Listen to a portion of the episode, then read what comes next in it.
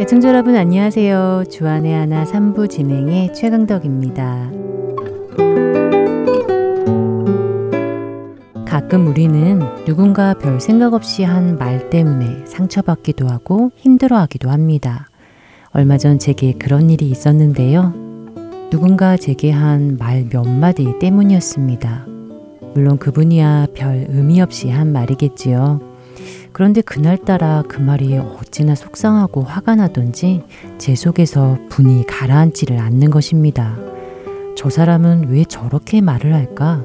자신의 그 성격과 말투가 상대방에게 얼마나 상처가 되는지 왜 모를까? 더군다나 하나님을 모르는 사람도 아니고 오히려 남보다 더 열심히 신앙생활을 하면서 왜 변하지 않을까? 별별 생각이 머리에 떠오르며 하루 종일 그 생각에 화가 치밀었습니다. 그래도 이러면 안 되는데 싶어 복음방송 CD를 틀었지만 머릿속이 어찌나 복잡한지 설교도 찬양도 들리지가 않는 것입니다. 기도도 되지 않았지요. 그렇게 하루 종일 분을 내고 다음날 저녁 정말 이러면 안 되겠다는 생각이 들어 차분히 앉아 다시 기도를 하기 시작했습니다. 하나님께 저의 이 악한 마음을 털어놓으며 그분의 극률하심을 구하면서 말입니다. 그리고 그분을 놓고 기도하기 시작했는데요. 그분의 본성이 선하다는 것을 알지만 남을 함부로 대하는 태도, 생각 없이 내뱉는 말투를 고쳐달라고 말입니다. 그렇게 기도를 얼마간 했을까요? 그런데 성령님께서는 뜻밖에도 그 사람이 아닌 도리어 저 자신을 보게 하시는 것입니다. 그 사람을 향해 판단하고 정죄하던 저의 손가락을 반대로 돌려 저를 가리키셨습니다. 그 사람의 모습이 바로 저의 모습이라고 말이지요. 마치 고슴도치처럼 그동안 저 또한 누군가에게 얼마나 많은 말로 상처를 주었을지 말입니다. 정말 생각해 보면 제 주변 사람들, 특히 가족과 친구들에게 편하다는 이유로 더 함부로 말하고 상처 주었던 적이 얼마나 많았는지 모르겠습니다. 하나님께서 저의 내면 깊숙한 곳에 자리를 틀고 있는 교만과 남을 판단하고 정죄하는 죄성을 드러내 보여주시는데 비참하기 그지 없었습니다. 겉으로는 착한 척, 친절한 척, 온화한 미소를 짓지만 정작 제 속은 얼마나 이기적인 생각으로 가득 차 있는지 다른 사람은 속일 수 있어도 하나님을 무엇으로 속일 수 있을까요? 정말 변하지 않은 것은 그 사람이 아니라 바로 저였던 것입니다. 은혜가 충만할 때는 감사와 평강이 넘치다가도 그 은혜에서 조금만 멀어지면 언제 그랬냐는 듯이 불뚝불뚝 올라오는 이 자아를 어쩌면 좋단 말입니까? 누군가의 말 한마디에도 부르르 떨고 조금만 내가 손해를 입을 것 같으면 정색을 하니 그런 저의 모습이 이렇게 드러날 때마다 얼마나 좌절이 되고 실망이 되는지 모르겠습니다. 언제쯤 제게서 예수님의 온화함과 국률함과 사랑이 품어져 나올지 그저 한숨만 나옵니다. 어느 분이 이런 말씀을 하시더군요. 제발 나의 자아가 으깨지고 문드러져서 가루가 돼 버렸으면 좋겠다고요. 흔들어도 소리나지 않는 용각상처럼 말입니다. 그저 회개하며 저를 고치시는 하나님의 은혜를 구하며 간절히 기도할 수밖에 없었는데요. 그러다 얼마 전 예배소서 공부를 하면서 참 놀라운 말씀을 보게 되었습니다. 먼저 찬양 한곡 들으시고 말씀 계속 나누겠습니다.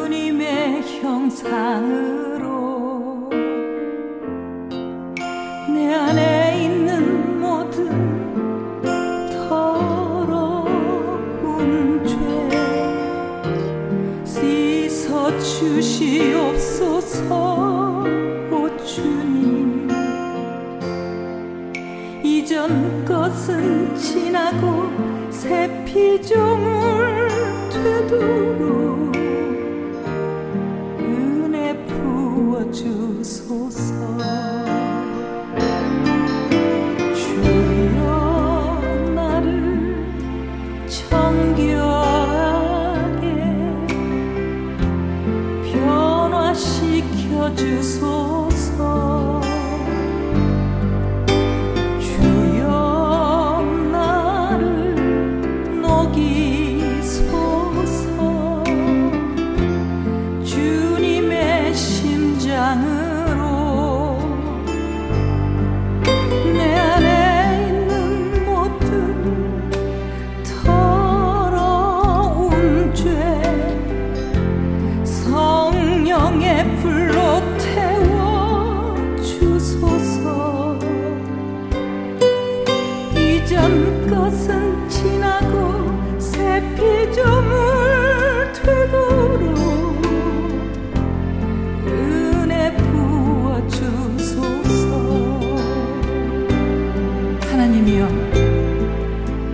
그에게 청한 마음을 창조하시고 내 안에 정직한 눈을 새롭게 하소서. 주의 구원의 즐거움을 내게 회복시키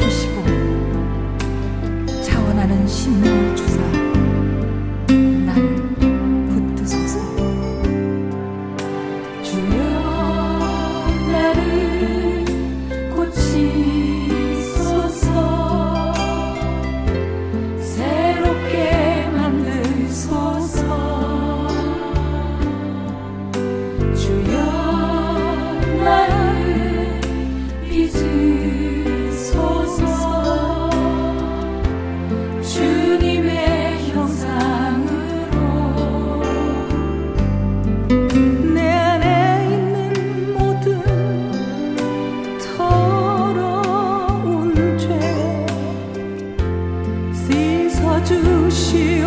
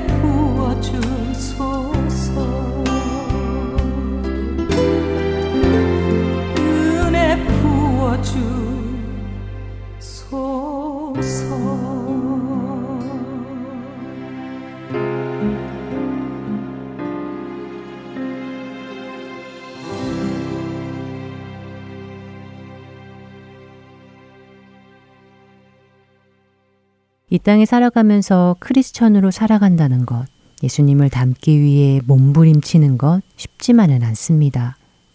아무리 해도 변하지 않는 우리 자신을 발견할 때, 여전히 내 안에 남아있는 죄성을 발견할 때, 우리는 절망하기도 합니다. 그런 나의 모습을 보고 있자면 실망할 수밖에 없지요. 그런데 사도 바울이 에베소서를 통해 참 놀라운 말씀을 해주십니다. 에베소서 1장 3절에서 6절을 읽어드리겠습니다. 찬송하리로다 하나님 곧 우리 주 예수 그리스도의 아버지께서 그리스도 안에서 하늘에 속한 모든 신령한 복을 우리에게 주시되 곧 창세 전에 그리스도 안에서 우리를 택하사 우리로 사랑 안에서 그 앞에 거룩하고 흠이 없게 하시려고 그 기쁘신 뜻대로 우리를 예정하사 예수 그리스도로 말미암아 자기의 아들들이 되게 하셨으니 이는 그가 사랑하시는 자 안에서 우리에게 거저 주시는 바 그의 은혜의 영광을 찬송하게 하려는 것이라. 4절의 말씀을 현대인의 성경으로 보면 하나님은 우리가 자기 앞에서 거룩하고 흠이 없게 하시려고 세상을 창조하시기 전에 그리스도 안에서 우리를 택하셨습니다. 라고 하십니다. 하나님께서 우리를 언제 택하여 주셨다고 말씀하십니까? 아직 세상을 창조하시기도 전에 하나님께서는 우리를 택하셨다고 하십니다. 그분의 아들 예수 그리스도를 통해 우리도 하나님의 아들이 되게 하셨지요. 그런데 그뿐만이 아닙니다. 우리를 거룩하고 흠없는 자가 되게 하셔서 그 앞에 설 수 있게 하셨다는 것입니다. 저는 이 구절을 보면서 우리가 그분 앞에 거룩하고 흠이 없게 하시기 위해 우리를 예정하셨다는 말씀에서 전율이 느껴졌는데요. 어떻게 우리가 마치 예수님처럼 거룩하고 흠없는 자들이 될 수 있단 말입니까? 여러분은 그날에 우리가 그렇게 완전하게 되고 영화롭게 되어질 모습이 상상이 가십니까? 그렇게 만드시기 위해 우리를 창세전부터 예정하시고 예수 그리스도를 통해 그 일을 이루셨다는 말씀이 믿겨지시는지요? 어쩌면 저를 괴롭게 하던 그분도 그리고 저도 지금의 모습만 보면 실망스럽지만 하나님께서는 지금 이 순간에도 우리 두 사람을 만들어가고 계신 것이라는 생각이 듭니다. 그리고 여러분도 마찬가지이겠지요. 우리에게는 소망이 있습니다. 하나님께서 그분의 아들의 핏값을 주고 산 우리이기에 그런 우리를 절대 포기하지 않으실 것이기 때문이지요. 언제까지 말입니까? 하나님의 구원의 사역이 완성되는 날까지, 그리스도의 날까지 그분이 이루실 것입니다. 하나님께서 친히 우리를 온전하고 거룩하게 하실 것입니다. 여러분 안에 이 확신이 있으십니까? 내가 아니라 주님이 반드시 이루실 것이라는 이 믿음이 있으신지요? 언젠가 내가 영화로운 사람으로 변화될 것이라는 소망 말입니다. 물론 이 세상을 살고 있는 동안에는 여전히 우리는 죄를 짓기도 할 것입니다. 넘어질 것이고 실패할 때도 있을 것입니다. 그러나 우리가 이 말씀을 기억한다면 실망할 필요가 없지 않을까요? 그렇기 때문에 우리는 자꾸만 그날의 우리의 모습을 바라보아야 합니다. 날마다 그날을 묵상하며 살아가야 합니다. 막연하게가 아니라 그날의 영화롭게 될 실제의 나의 모습을 상상하며 기대하며 말입니다. 그러면 우리는 실망하지 않을 것입니다. 비록 지금 넘어졌다 하더라도 누군가가 나를 괴롭게 하더라도 상관이 없어질 것입니다. 우리 안에 착한 일을 시작하시니까 이 모든 일들을 통해 결국엔 우리를 그날의 영광스러운 모습으로 빚어 나가실 것이기 때문입니다. 그러니 그 하나님을 우리가 어떻게 찬양하지 않을 수 있을까요? 어떻게 감사하며 기뻐하지 않을 수 있을런지요. 그날에 완전하여질 나의 모습을 기대하며 피 흘리기까지 죄와 싸워나가는 우리 되기 바랍니다. 주님을 닮기 위해 몸부림치며 살아가는 우리 모두 되기를 소원하며 찬양 후에 주안의 하나 3부 준비된 프로그램으로 이어드립니다.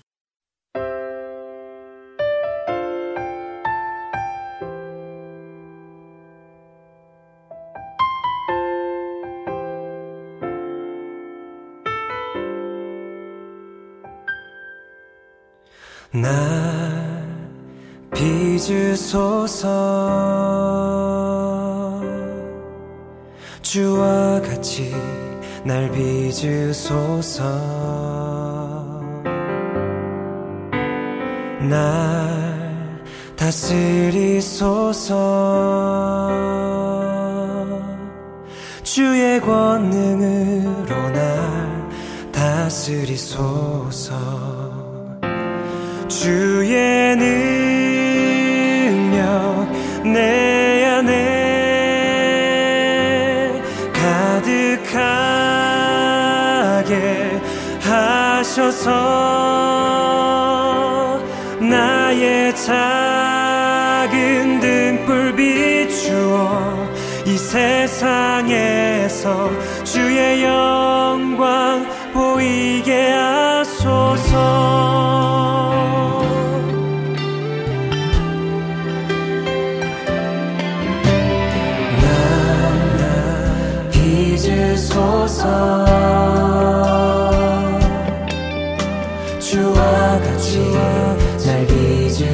빚으소서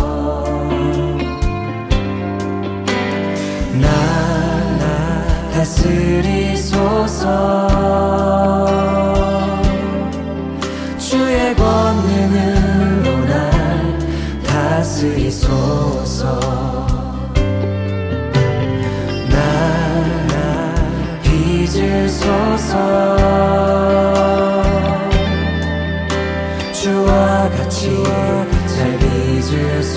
빚으소서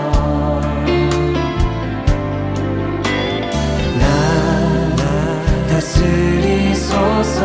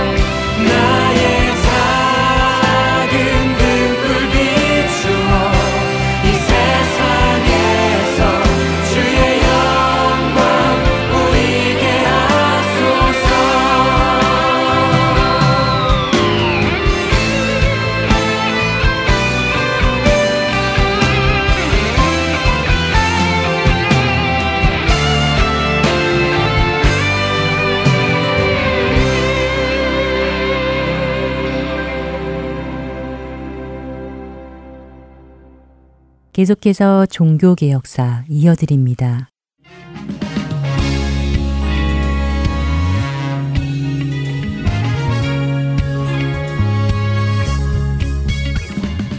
애청자 여러분 안녕하세요. 종교개혁사 진행의 최승진입니다.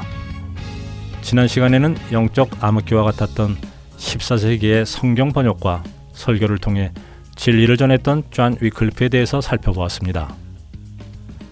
그 시대에는 잘못된 구원론과 비성경적인 종교 행위가 만연했지만 일반 서민들이 성경을 읽고 배우는 것조차 금지되었기에 영적 무지함에서 빠져나올 수 없었지요. 이러한 시대에 위클리프는 성경을 영어로 번역하였고 많은 사람들이 성경을 읽고 진리를 깨닫게 되길 소망했던 사람이었습니다. 성경을 읽고 성경적인 교회의 모습을 회복하고자 했던 위클리프는 후대의 많은 사람들에게 영향을 끼쳤는데요. 그중 대표적인 인물로 체코의 야누스를 들 수 있습니다. 야누스가 태어난 연도는 정확히 알려지지 않았지만 1370년경 체코 보헤미아 지역 후시넥 지방에서 가난한 농부의 아들로 태어났다고 합니다. 성인이 된 야누스는 프라하 대학에서 신학을 공부하였습니다. 그 후 대학에서 신학부 교수로 일하였고 로마 카톨릭 교회의 사제가 되었는데요.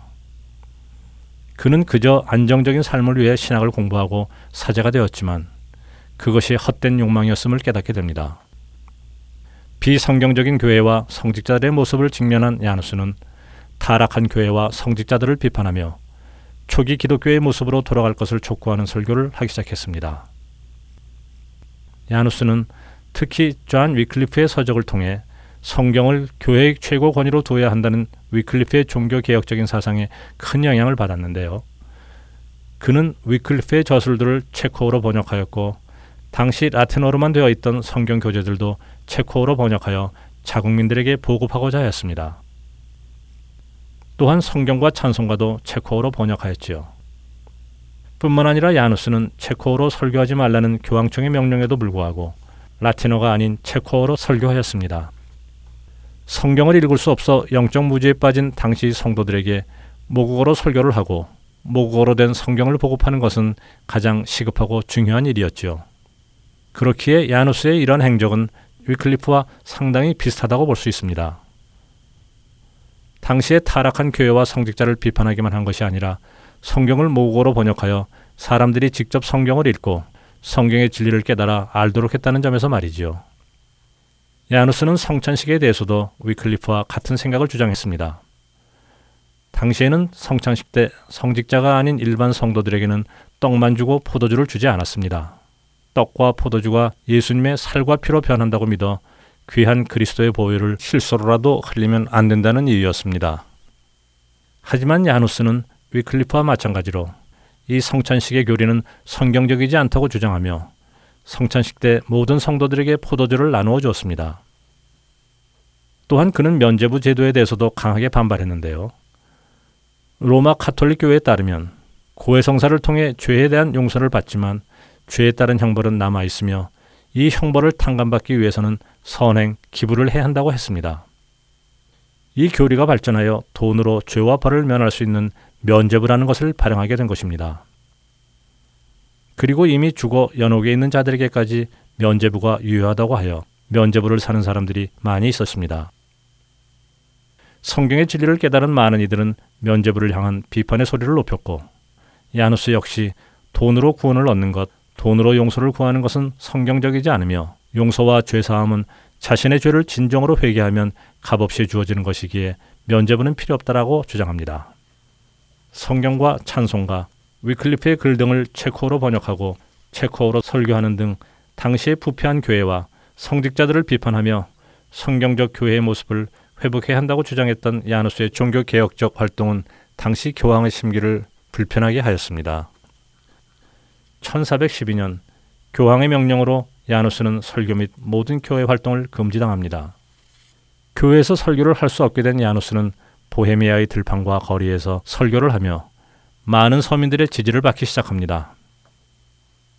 야누스는 교회론이라는 책을 저술하였는데 그 내용을 보면 교회는 위기 없는 평등한 공동체여야 하며 오직 그리스도만이 위에 있다라는 것이 주제였습니다. 이 책이 발표되고 난 직후 1414년 독일에서 콘스탄츠 공회가 열리게 되었는데 야누스는 공의회에 참석하라는 문서를 받게 됩니다. 많은 사람들이 그곳에 가면 죽을 것이라며 만류했지만 그는 공의회에 참석하였지요. 공의회에 참석한 그는 어떤 변명할 시간도 없이 바로 감옥에 투옥됩니다. 감옥에 갇혀 있는 동안 낮에는 온종일 걸어야 했고 밤에는 계속 서 있어야 했다고 합니다. 교황에게 용서를 빌고 교황을 비난했던 모든 내용을 철회하라는 요구를 받지만 야누스는 거부하였고 결국 이단으로 선고받아 다음 해인 1415년에 화형을 당하였습니다. 야누스의 죽음은 체코인들에게 큰 충격을 가져다 주었고 오히려 종교개혁에 대한 갈망을 더 일으키게 되는 계기가 됩니다. 얀 후스를 따르던 추종자들은 보헤미안 공동체를 만들어 후스의 가르침을 행하고자 했으며 그의 종교 개혁적인 사상과 활동은 마틴 루터 등 후대의 종교 개혁가들에게 영향을 끼치게 됩니다. 야누스는 화형을 당하면서 이런 말을 했다고 합니다. 당신들은 지금 거의 한 마리를 태워 죽이지만 100년 안에 끓일 수도 없고 태울 수도 없는 백조가 나타나게 될 것이다 라고요. 후스는 체코어로 거위라는 뜻으로 여기서 후스가 말한 거위는 자신을 의미하는 것이었지요. 그리고 백조는 후스의 죽음 이후 약 100년 만에 나타난 마틴 루터를 의미한다고 사람들은 해석합니다. 야누스의 말대로 정확히 102년 후에 마틴 루터가 비텐베르크 성당에 95개조의 반박문을 내건 사건이 일어납니다. 오늘은 체코의 종교개혁가 야누스에 대해 살펴보았는데요. 다음 시간에는 마틴 루터에 대해서 알아보겠습니다. 종교개혁사 여기에서 마칩니다. 다음 시간에 뵙겠습니다. 안녕히 계십시오.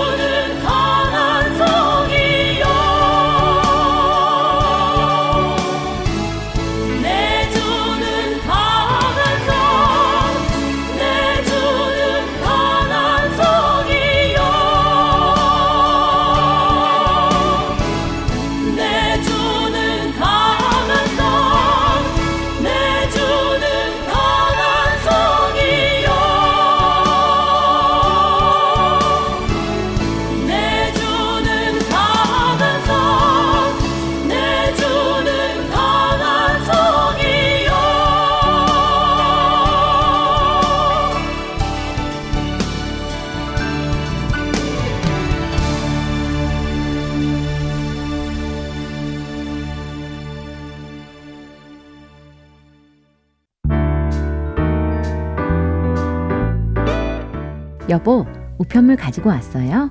음, 뭐가 많이 왔네요. 복음방송 CD도 왔어요? 네, 왔어요. 그런데 CD 말고도 편지가 왔는데요. 편지요? 어디 줘봐요. 설문지? 아, 복음방송에서 1년에 한 번 한다는 그 설문지가 왔네요. 그렇네요. 설문지네요. 일단 CD부터 듣고 그 설문지는 천천히 하지요, 뭐. 에이, 여보, 아니에요. 그렇게 미루다가 시간 안에 못하게 돼요. 방송 듣기 전에 설문지 작성부터 같이 해요. 우리의 소중한 의견을 기다린다잖아요. 어, 그럴까요? 그래요. 그럼 내가 볼펜 가지고 올 테니 같이 해요. 할텐서울 복음 방송에서는 현재 진행 중에 있는 애청자 설문 조사에 청취자 여러분들의 소중한 의견을 기다립니다. 여러분의 참여로 수집된 의견들은 본 방송사가 진리를 전하는데 귀한 자료가 될 것입니다. 설문조사에 참여는 여러분 댁으로 보내드린 설문지를 통해 혹은 인터넷 www.heartandsoul.org를 통해 하실 수 있습니다. 이번 설문조사는 10월 1일부터 11월 15일까지 진행되며 작성하신 설문지는 12802 North 28th Drive, 피닉스, 애리조나 85029로 보내주시면 되겠습니다.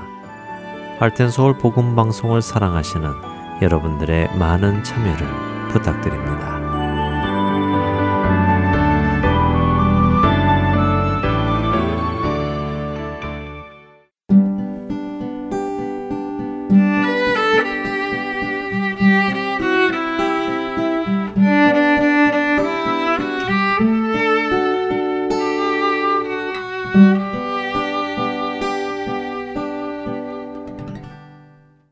이어서 아브라함의 하나님 함께 하시겠습니다.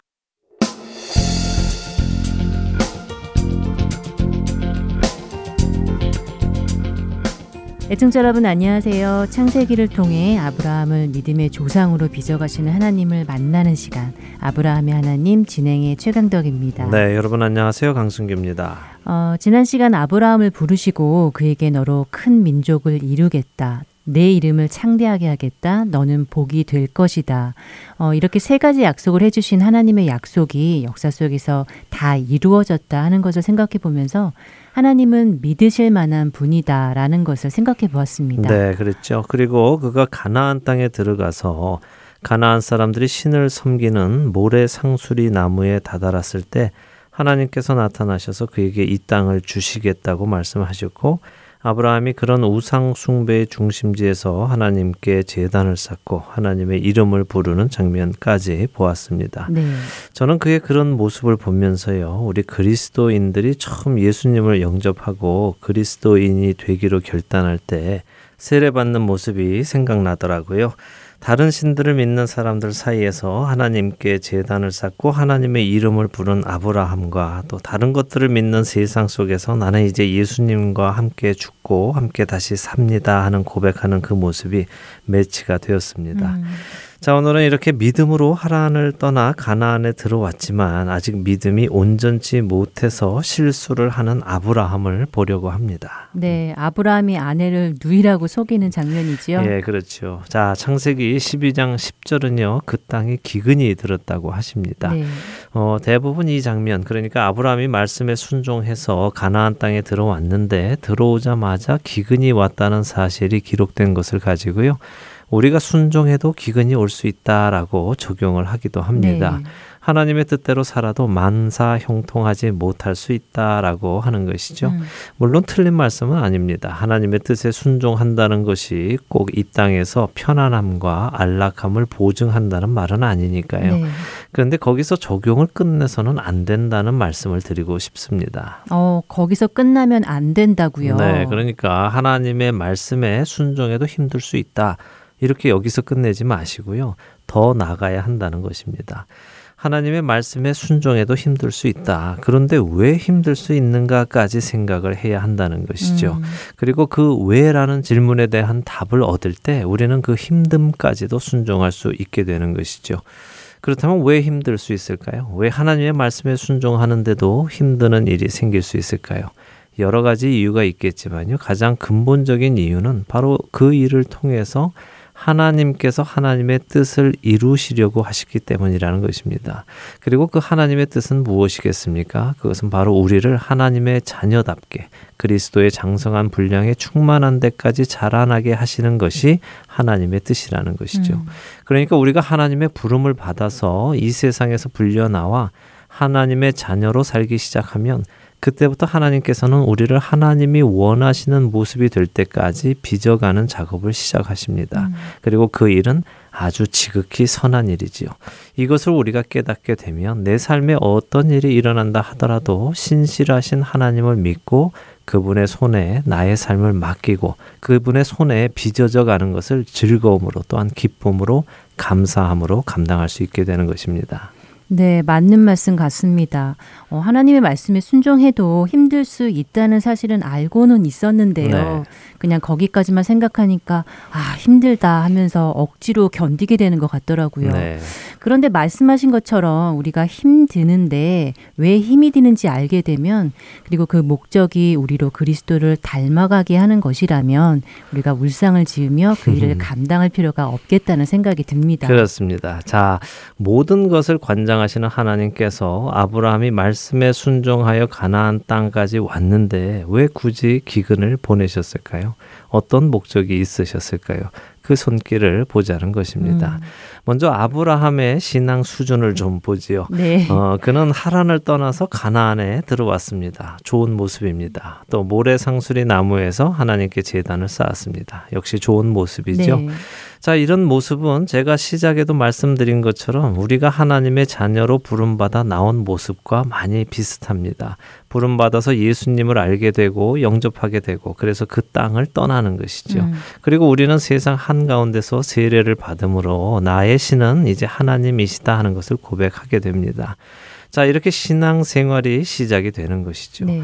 그런데 이렇게 신앙 생활이 시작이 된다고 해서 우리의 생활 방식이나 가치관이 하루아침에 바뀌지는 않더라는 것입니다. 물론 하루아침에 바뀌는 사람도 있습니다. 네. 그렇지만 대부분의 우리들은 오랜 시간을 통해 변해갑니다.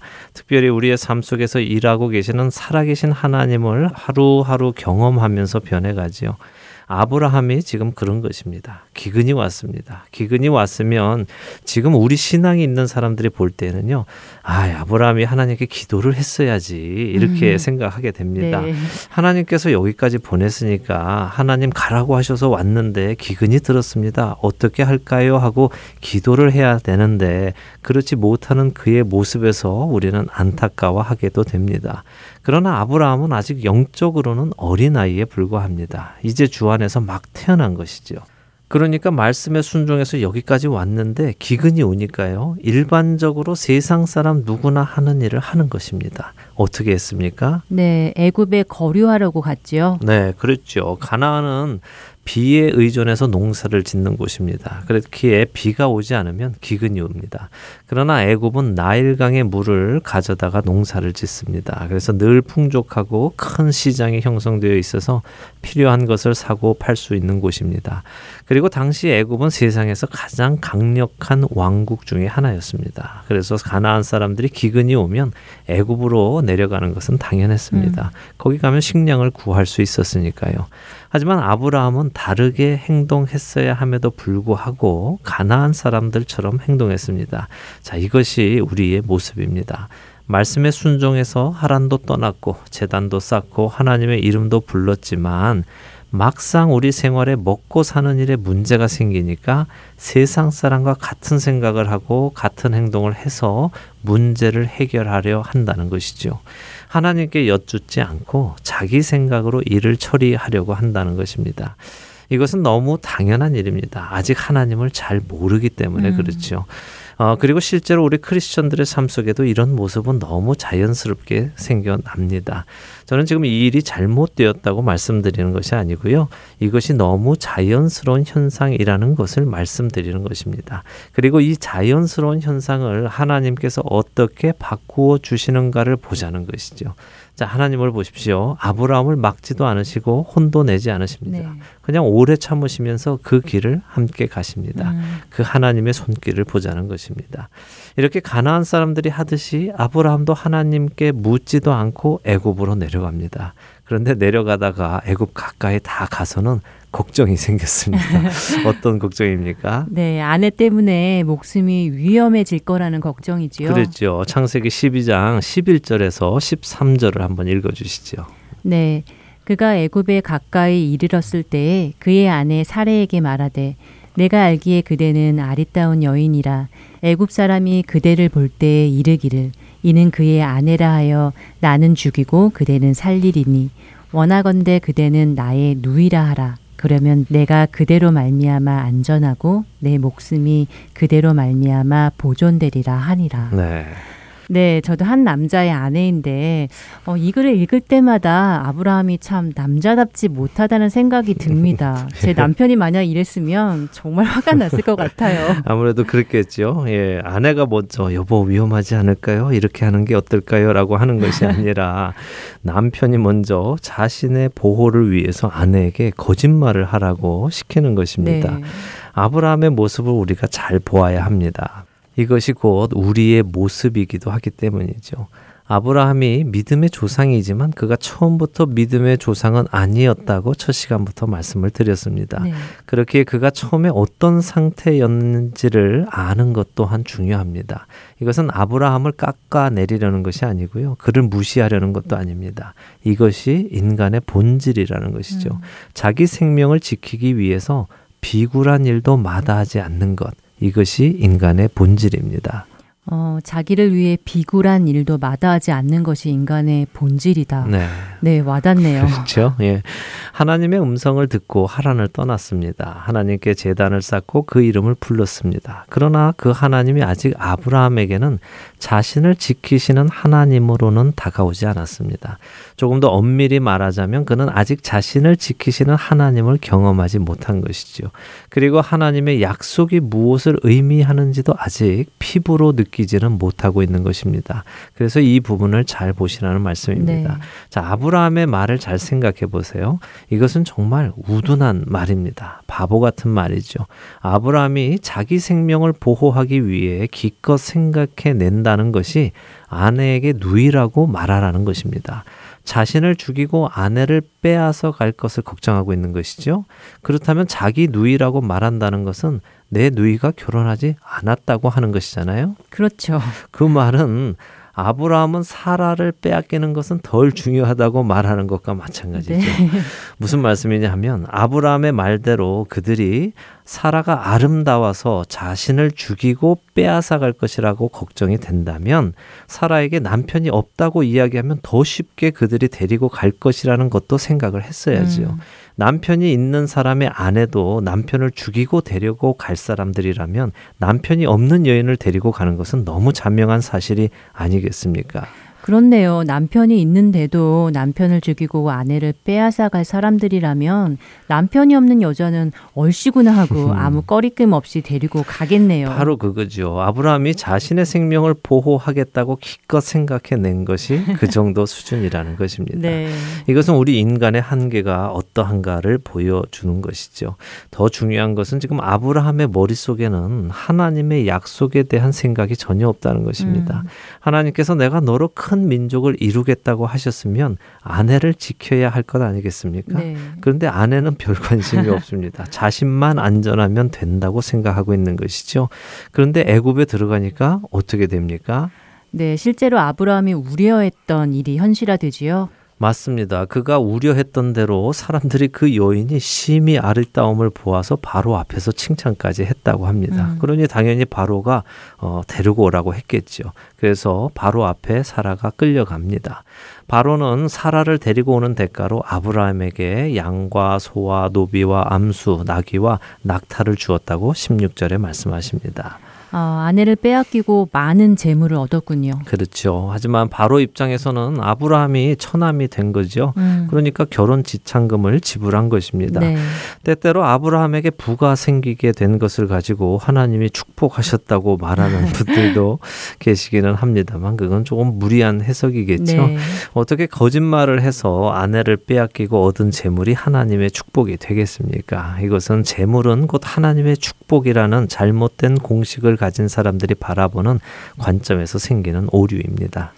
네, 그런데요. 어, 때로 어떤 분들은 아브라함이 꼭 거짓말을 했다고 볼 수는 없다고 하시는 분들도 계시던데요. 어, 실제로 아브라함과 사라가 이복 형제이기 때문에 말이죠. 예, 그것도 물론 일리는 있기는 합니다. 아브라함과 사라는 이복 형제입니다. 사라는 데라가 다른 아내에게서 낳은 딸이니까요. 그러나 그것은 사실 핑계일 뿐입니다. 제가 다시 질문을 한번 해보죠. 아브라함은 아내 사라와 결혼 생활을 한 것입니까? 아니면 이복 누이인 사라와 가족으로 산 것입니까? 그야 물론 아내 사라와 결혼 생활을 한 것이지요. 당연하지요. 이복 누이와 결혼한 것은 맞습니다. 그러나 이복 누이로 사는 것은 아니지요. 그렇기에 아브라함의 말이 꼭 거짓말은 아니었다 하는 것은 큰 의미가 없는 변명입니다. 네. 중요한 것은 아브라함은 하나님께서 자신에게 큰 민족을 이루게 해 주시겠다고 해 주신 약속을 무게 있게 생각하고 있지 않다는 것입니다. 음, 그리고 이 문제는 앞으로도 여러 번 그의 행동 속에서 볼 수 있게 됩니다. 여기서 우리는 다시 우리의 모습을 보게 됩니다. 그리스도인이 되고서도요, 우리에게 주어진 하나님의 약속을 우리가 제대로 이해하지 못해서 세상 사람들처럼 살아가고 또 스스로 자신을 지키기 위해 타협하고 거짓말하는 모습이 우리의 모습과 닮아 있지요. 그러나 이런 아브라함을 하나님은 꾸중하지 않으시고요. 빚어가십니다. 그 손길을 보겠습니다. 17절을 한번 읽어 주시죠. 여호와께서 아브라함의 아내 사레의 일로 바로와 그 집에 큰 재앙을 내리신지라. 네. 하나님께서 바로의 집에 큰 재앙을 내리셨군요. 어떤 재앙이었을까요? 글쎄 어떤 재앙이었을까요? 성경은 그 말씀을 하시지는 않으시니 알 수는 없겠지요. 어, 어쨌든 이 재앙을 통해서 바로는 사라가 아브라함의 누이가 아니라 아내라는 것을 알게 됩니다. 그래서 다음 절에 아브라함을 불러서 왜 네 아내를 누이라고 속였느냐 하며 책망을 하지요. 네가 그렇게 해서 내가 너의 아내를 데려다가 내 아내를 삼지 않았느냐 하며 화를 냅니다. 정말 화가 났을 것 같습니다. 남의 아내인지도 모르고 데리고 왔는데 음. 남편이 있다는 것을 알게 됐으니 말이죠. 네. 어, 더군다나 지금 집안에 큰 재앙도 생긴 거잖아요. 그렇죠. 그 일 때문에 말이죠. 맞습니다. 바로 왕의 입장에서는 굉장히 억울했을 것도 같습니다. 자기가 알고 그런 것도 아니니까요. 그렇죠. 예, 바로 왕의 입장에서는 그랬을 수도 있겠죠. 어, 어쨌든 말씀하신 대로 바로는 화가 많이 났습니다. 어, 우리가 한국어로 성경을 볼 때 19절에 내 아내가 여기 있으니 이제 데려가라 이렇게 바로가 말하는 것으로 번역이 되어 있잖아요. 네. 근데 히브리 원어로 보면은 딱 세 마디만 적혀 있습니다. 자, 내 아내 가 이렇게 되어 있죠. 자, 내 아내 가 이렇게요. 예. 어, 정말 간단한데요. 마치 말도 하기 싫다는 듯한 뉘앙스가 담겨 있는 것 같아요. 예, 그렇죠. 짜증나니까 빨리 가 이러는 것 같습니다. 어, 20절은 바로가 사람들에게 그의 일을 명함에 그들이 그와 함께 그의 아내와 그의 모든 소유를 보내었다고 하시는데요. 네. 자, 여기서 우리가 조금 생각을 해보기 원합니다. 성경은 이 장면을 한 절로 아주 간단하게 기록을 하셨습니다. 그들이 아브라함과 아내와 그의 모든 소유를 내보냈다라고요. 그렇게 읽으면 우리 역시 그냥 아무렇지도 않게 지나치게 될 수 있는데요. 그러나 생각을 해보면요. 지금 아브라함에게 일어난 일은 기적입니다. 음, 아브라함에게 일어난 일이 기적이라고요. 네. 어, 왜지요? 생각을 해보죠. 지금 아브라함이 심기를 건드린 사람은요, 옆집 아저씨가 아닙니다. 네. 또 어느 동네 마을 유지도 아닙니다. 아까도 말씀드렸지만 당시 최고의 왕국인 애굽의 바로 왕입니다. 우리가 사실 아브라함이 언제 살았는지는 정확하게 모르지만요. 대충 기원전 2000년 전에 살았다는 것에는 대부분의 학자들이 동의를 하십니다. 만일 아브라함이 기원전 2000년에 살았다면 말입니다. 당시 애굽에는 벌써 피라밋이 지어져 있던 때입니다. 음, 역사학자들은 피라밋이 이미 기원전 2800년 전부터 활발히 지어졌다고 하니까요. 예, 그러니까 지금 아브라함은요, 어느 고을 사또한테 가서 아내를 빼앗겼다가 돌려받는 정도가 아닙니다. 네. 당시 근동 지방 최고의 왕국을 자랑하던 애굽. 이미 피라밋을 지을 정도로 강대한 나라의 신으로 인정받는 바로 왕을 화나게 한 것이죠. 생각을 해보죠. 출신도 알 수 없는 한 사람이 애굽의 바로를 화나게 하고도 멀쩡하게 나올 수 있다는 이 일은 기적입니다. 예를 들어서요, 제가 어느 조폭 집단의 두목에게 거짓말을 했다고 한번 생각을 해보죠. 그런데 그 거짓말이 드러났습니다. 이 조폭의 두목이 저를 가만히 내버려 둘까요? 순순히 돌려보내줄까요? 더군다나 저에게 금과 은과 폐물까지 얹어주면서 말입니다. 이것이 가능하겠습니까? 네, 그렇게 생각해 보니까 정말 가능하지 않을 일이네요. 네. 조폭 두목이 부하들을 시켜서 아주 혼쭐을 내줄 것 같은데요. 그렇겠죠. 뭐 팔다리 부러뜨리는 것은 아마 기본일 것입니다. 네. 심하면 감히 우리 두목님한테 거짓말을 했다며 목숨을 빼앗아 갈 수도 있을 것입니다. 그리고 그런 일이 일어난다 하더라도 어느 누구 하나 이상하다고 하지도 않을 것입니다. 오히려 아이고 겁도 없이 조폭 두목한테 거짓말을 하다니 맞아도 싸지 이렇게 말할 거죠. 아브라함이 당대 최고의 왕국의 바로 왕에게 거짓말을 했습니다. 왕에게 거짓말을 한 것은 죽어도 할 말이 없죠. 네, 정말 그렇네요. 바로 왕이 화가 나서 충분히 벌을 주었을 수도 있었겠는데요. 네. 어, 그런데 왜 안 그랬을까요? 바로가 성격이 좋아서였을까요? 그러게요. 바로의 성격은 성경에 나오지 않으니까 잘 모르겠지만 적어도 우리는 지금 아브라함이 바로 왕을 속이고도 아무런 해를 받지 않았다는 사실을 보게 되는 것입니다. 더군다나 바로는 그에게 주었던 재물을 하나도 뺏지 않았습니다. 아내를 돌려줄 테니 재물은 다시 내놔 이렇게 하지 않았고 오히려 그것들까지도 다 보냈다는 것입니다. 어떤 큰 재앙이 그에게 있었는지 우리는 알 수 없습니다. 그러나 그 재앙이 바로로 아브라함 뒤에 누군가가 있다는 사실은 알게 했죠. 최고의 왕 바로가 감히 건드릴 수 없는 어떤 대단한 존재라는 것을 안 것입니다. 그러니 그는 아브라함을 해칠 수가 없었고 준 것을 다시 빼앗을 수도 없었던 것입니다. 아까 본 것처럼 자, 내 아내 가 라고 말할 정도로 화는 나 있지만 그를 건드릴 수는 없는 것이죠. 이런 일을 겪고 나오는 아브라함은 무슨 생각을 했을까요? 글쎄요, 성경에 그의 생각이 나오지는 않았으니까 잘 모르겠지만 아마 저 같으면 휴, 큰일 날 뻔했네. 정말 다행이다. 여보 괜찮아? 뭐 이러지 않았을까 싶은데요. 예, 저도 아마 그랬을 것 같습니다. 야, 정말 다행이다. 럭키야. 운이 좋았어. 이렇게 생각할 수 있었겠지요. 또 아니면 그가 어, 어떻게 이렇게 나올 수 있었지? 참 희한하네. 바로가 나를 해치지 않고 그냥 보내네. 희한한 일이야. 라고 생각했을지도 모르지요. 어쨌든 간에 아브라함은 적어도 이 일이 예산 일은 아니었을 것을 생각하기 시작했을 것입니다. 그러나 그는 이것이 하나님의 보호하심인 것을 아직은 모릅니다. 성경은 하나님께서 바로와 그 집에 큰 재앙을 내리셨다고 말씀하십니다. 그러나 아브라함은 아직 그 사실을 모릅니다. 그는 하나님이 신이라는 것은 알고 있었습니다. 그러나 그분이 지극히 개인적인 관계를 맺기 원하시며 한 사람의 일생에 깊숙이 관여하시는 신이라는 것은 알지 못했습니다. 음. 사실 이것은 대부분의 사람들이 모릅니다. 최고의 천재 학자라는 아인슈타인이 언젠가 이런 말을 했다는 것을 들은 적이 있습니다. 나는 하나님이 온 우주를 창조했다는 것을 믿는다. 그러나 그 온 우주를 창조한 하나님이 사람과 개인적으로 친분을 맺으신다는 것은 믿을 수 없다. 뭐 음. 정확치는 않지만 이런 의미의 말을 읽었던 것 같습니다. 네. 이게 정상인 것이죠. 지극히 크신 분, 그 크신 분이 지극히 작은 한 인간과 교제를 하시려 한다는 것이 아인슈타인에게는 이해되지 않는 일이었습니다. 그리고 대부분의 사람도 이 사실을 믿어지지 않지요. 그러나 우리 하나님은 그러신 분입니다. 아주 작은 한 영혼도 그냥 헛되게 생각지 않으시고 귀히 보시고 일대일로 교제하시는 분이시죠. 하나님께서 아브라함에게 알게 하시기 원하시는 것도 바로 이것입니다. 내가 너의 하나님이다. 너는 나의 백성이고 나는 너의 하나님이다. 지극히 개인적인 일이죠. 그리고 우리에게도 하나님은 이 사실을 알려주기 원하십니다.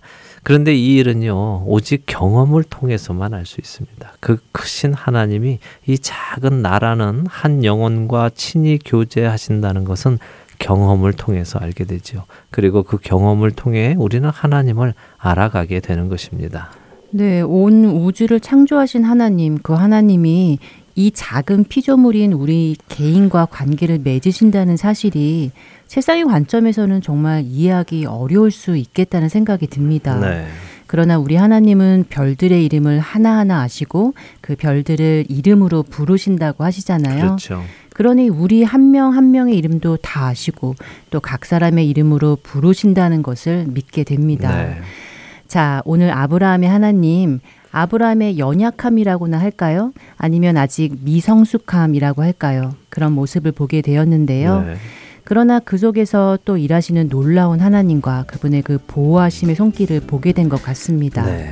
그 하나님의 손길을 경험하는 우리가 되기를 바라면서 저희는 다음 주에 다시 찾아뵙겠습니다. 안녕히 계세요. 다음 주에 뵙겠습니다. 안녕히 계십시오.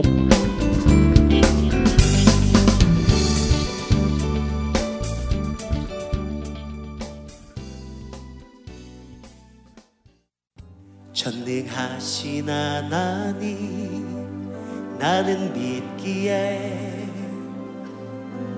잠잠히 기다리네. 전능하신 하나님 행하실 일. 잠잠히 기다리네. 전능하신 하나님 나는 믿기에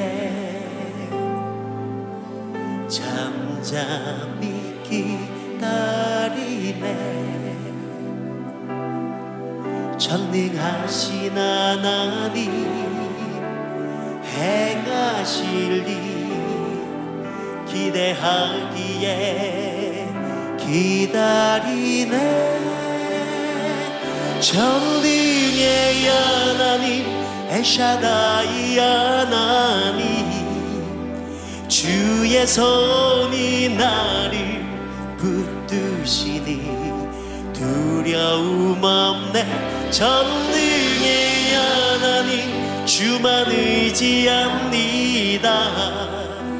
삶의 끝에서 시작하시는 엘샤다이 전능의 하나님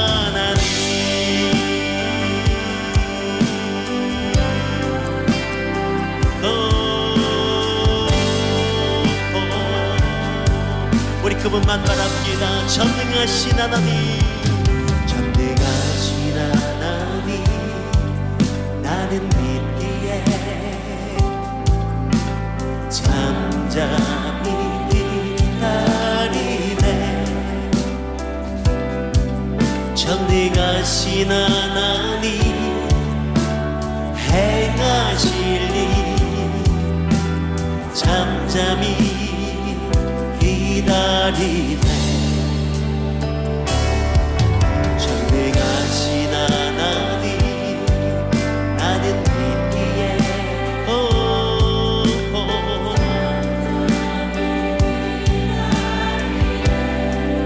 그분은 행하시니 오늘 이 밤에 기대하기에. 그래서 우리가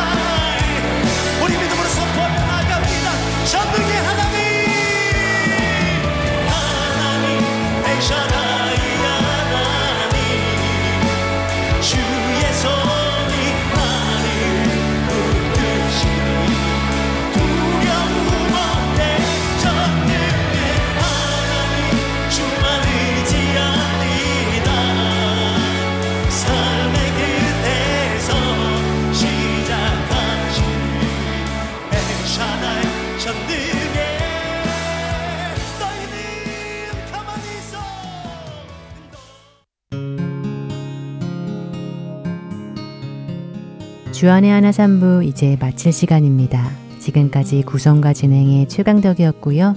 저는 다음 주 이 시간 다시 찾아뵙겠습니다. 안녕히 계세요.